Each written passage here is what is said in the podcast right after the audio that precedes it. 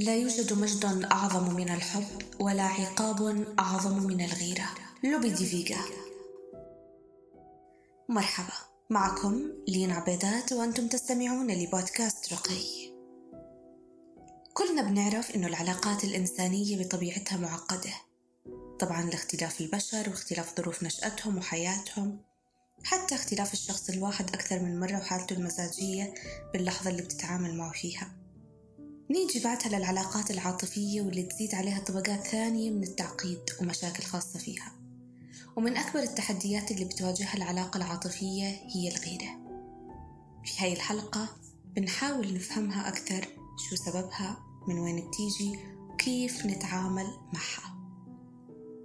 الغيرة اللي بنحكي عنها اليوم هي الغيرة في العلاقات وهي شعور معقد بحسه الشخص كرد فعل دفاعي عن الشيء اللي بيملكه. ما بده أي حد ثاني يشاركه فيه. مثلا لما بيغير الطفل لما بيروح اهتمام أمه لطفل ثاني أو غيره. غيرة الزوجة على زوجها والعكس. حتى يمكن وجوده بين الأصحاب إذا واحد منهم صار يقضي وقت أكثر ويطلع مع شخص ثاني. الشعور بالغيرة بيتكون من عدة مشاعر ثانية. اللي بحس بالغيرة بحس بشعور مؤلم. شعوره بالخوف والغضب والإحباط عدم الأمان حتى أحيانا بيشعر بالتقزز أغلبنا إذا مش كلنا سبق وحس بالغيرة مهما كان نوعها وسببها. بس السؤال هون ليش نحس فيها؟ وشو هو مصدرها؟ أسباب الشعور بالغيرة كثيرة ومختلفة بس نقدر نحدد أسباب عامة غالبا بتكون السبب بشعورك فيها. عدم الأمان أو عدم الثقة بالنفس بتخلي الشخص يشوف نفسه بنظرة دونية وإنه ما بيستحق الشيء اللي عنده. وبالتالي بيكون عنده خوف دائم من فقدان العلاقة أو الاهتمام اللي يلقاه من شريكه لشخص ثاني وبهيك بحس بالغيرة. نمط التعلق وهون بنقصد فيه إنه الأسلوب اللي بنحافظ فيه على علاقتنا المقربة يتكون هذا النمط في مرحلة الطفولة بالطريقة اللي بيتعامل فيها معنا الوالدين أو الأشخاص المسؤولين عن رعايتنا. أنماط التعلق متنوعة في دراسة قام فيها علماء النفس من جامعة مينيسوتا لاحظوا أنه نمط التعلق يؤثر بكمية الغيرة ونمط التعبير بها.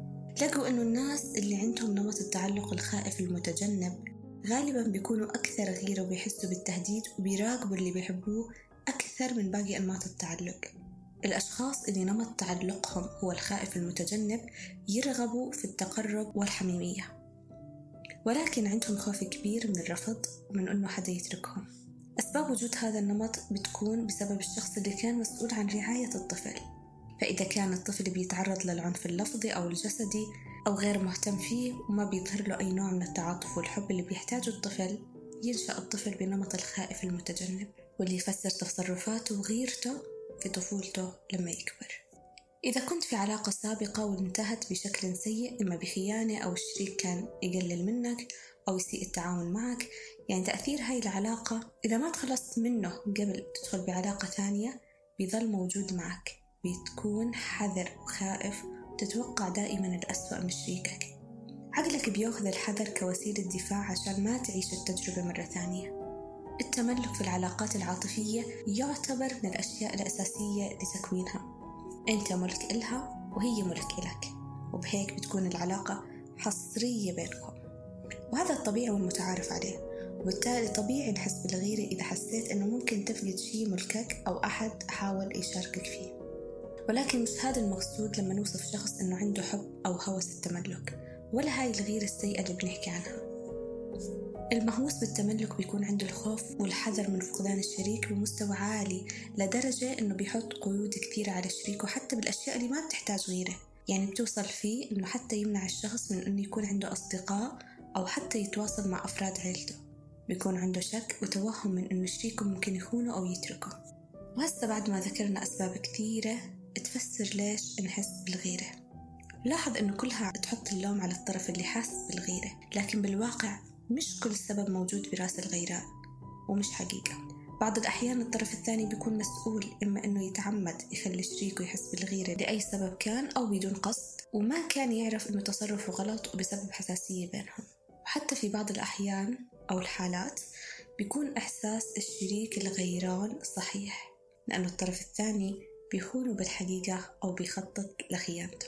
هل كلنا بنفس مستوى الغيرة؟ بتقولي بالملاحظة إنه لا. في ناس أكثر غيرة من الثانيين بس شو العوامل اللي بتحددها؟ في دراسة من جامعة كامبريدج درست 3197 توأم سويدي عشان يشوفوا تأثير الجينات على الغيرة. وإذا في فروقات بين الجنسين الذكر والأنثى. لقوا أن الغيرة الجنسية عند الرجال أعلى من عند النساء والعكس بالنسبة للغيرة العاطفية كانت أعلى عند النساء. الغيرة الجنسية كانت وراثية بنسبة 32% والغيرة العاطفية كانت نسبتها 26% وما لاحظوا أي فروقات بالغيرة من ناحية الجينات بين الجنسين رغم أنه الجينات بتلعب دور مهم في الغيرة. إلا أن العوامل الثقافية والبيئية لها التأثير الأكبر بهذا الموضوع. ما نحتاج نثبت بالدراسات وما بيخفى علينا الفروقات الثقافية في موضوع الغيرة بين الثقافة العربية كمثال والثقافة الغربية كمثال آخر.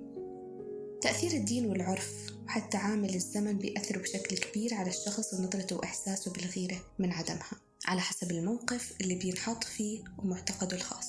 الغيرة في العلاقات العاطفية لها تأثيرات سلبية كثيرة مش بس على العلاقة نفسها حتى بتأثر الأفراد في العلاقة من الناحية النفسية. الغيرة بتثير الشكوك في الطرف الثاني وبتصير الثقة أقل بينهم بالتالي بقل شعور الأمان والحميمية. الغيرة بتأثر على نظرة الشخص الغيران لنفسه بسبب أنه بيعتقد أنه الشخص الثاني شاف أحسن منه وبيبدأ يشوف نفسه بنظرة دونية وأنه أقل من المطلوب. وبالنسبة للشريك إذا كان مش معتمد أو متعمد يثير شعور الغيرة بيبدأ يشوف أنه مو محل للثقة. وبالنسبة للشريك إذا كان مش متعمد يثير شعور الغيرة يبدأ يشوف إنه مش محل الثقة وإنه بسبب خربة هالعلاقة وكثرة الصراعات فيها أو حتى بسبب انتهت. سلبيات الغيرة ما بتنتهي لما تنتهي العلاقة. كل الأطراف اللي كانوا بالعلاقة هاي بيكون عندهم مشاكل نفسية في المستقبل واللي بيخلي العلاقات الجاية صعب تبدأها وتحافظ عليها. خلونا للحظة نطلع من جو السلبية. هل دايما الغيرة تأثيرها سلبي؟ الجواب باختصار لا. نفس ما ذكرنا قبل أنه الغيرة شعور مهم ومكون مهم للعلاقة.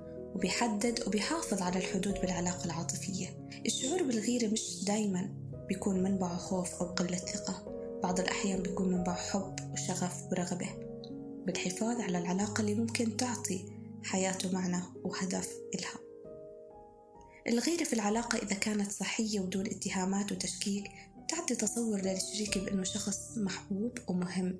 ويعتبر شيء يرغب الطرف الغيران بالمحافظة عليه. تأثير الغيرة السلبي ممكن تستخدمه لصالحك وتخليه إيجابي وتقوي العلاقة بسببه.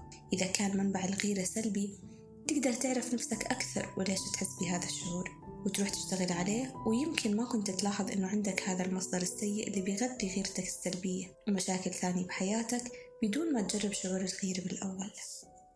من تأثيرات الغيرة السلبية اللي شفناها أكيد لاحظت إنه في تأثير أو أكثر سبق وسببها لك شعور الغيرة. خلينا نحكي عن كم حل ممكن يساعد في هاي الحالة. تخيل معي أو تذكر موقف سبق ومريت فيه وخلاك تحس بالغيرة في علاقتك. أول خطوة مفروض تسويها هي أنك تفتح الموضوع مع شريكك ولازم تنتبه لكم شيء. نحكي بهدوء ما ترمي الاتهامات تحكي بكل صراحة وخلي كلامك يكون بصيغة الأنا. اسمع حكي الثاني للآخر. خلي عندك مجال لتصدق الطرف الثاني وما تكذبه بدون دليل. بعد ما سمعت شو رأي شريكك بالموضوع لا توقف هون. بعض الناس بيعرف إنه فهم غلط وبيرضيه التبرير ويوقف لازم الخطوة الثانية تكون إنك تبحث عن سبب إحساسك بالغيرة. ممكن يكون السبب عادي وما له أبعاد ثانية. ممكن يكون سببه عادي وما له أي أبعاد ثانية. بس ممكن يكون نابع من مشاكل نفسية بتعاني منها. الأسباب نفسها اللي حكينا عنها قبل شوي في جزئية ليش نحس بالغيرة. ممكن كان سبب إحساسك بالغيرة نابع من قلة ثقتك بنفسك؟ وقتها حاول أنت تفهم بأي جانب عندك نقص بالثقة وحاول تشتغل عليه. أو يمكن سبب الغيرة نابع من تجارب سابقة أو قلق عام بتعاني منه أو حتى ممكن اكتئاب.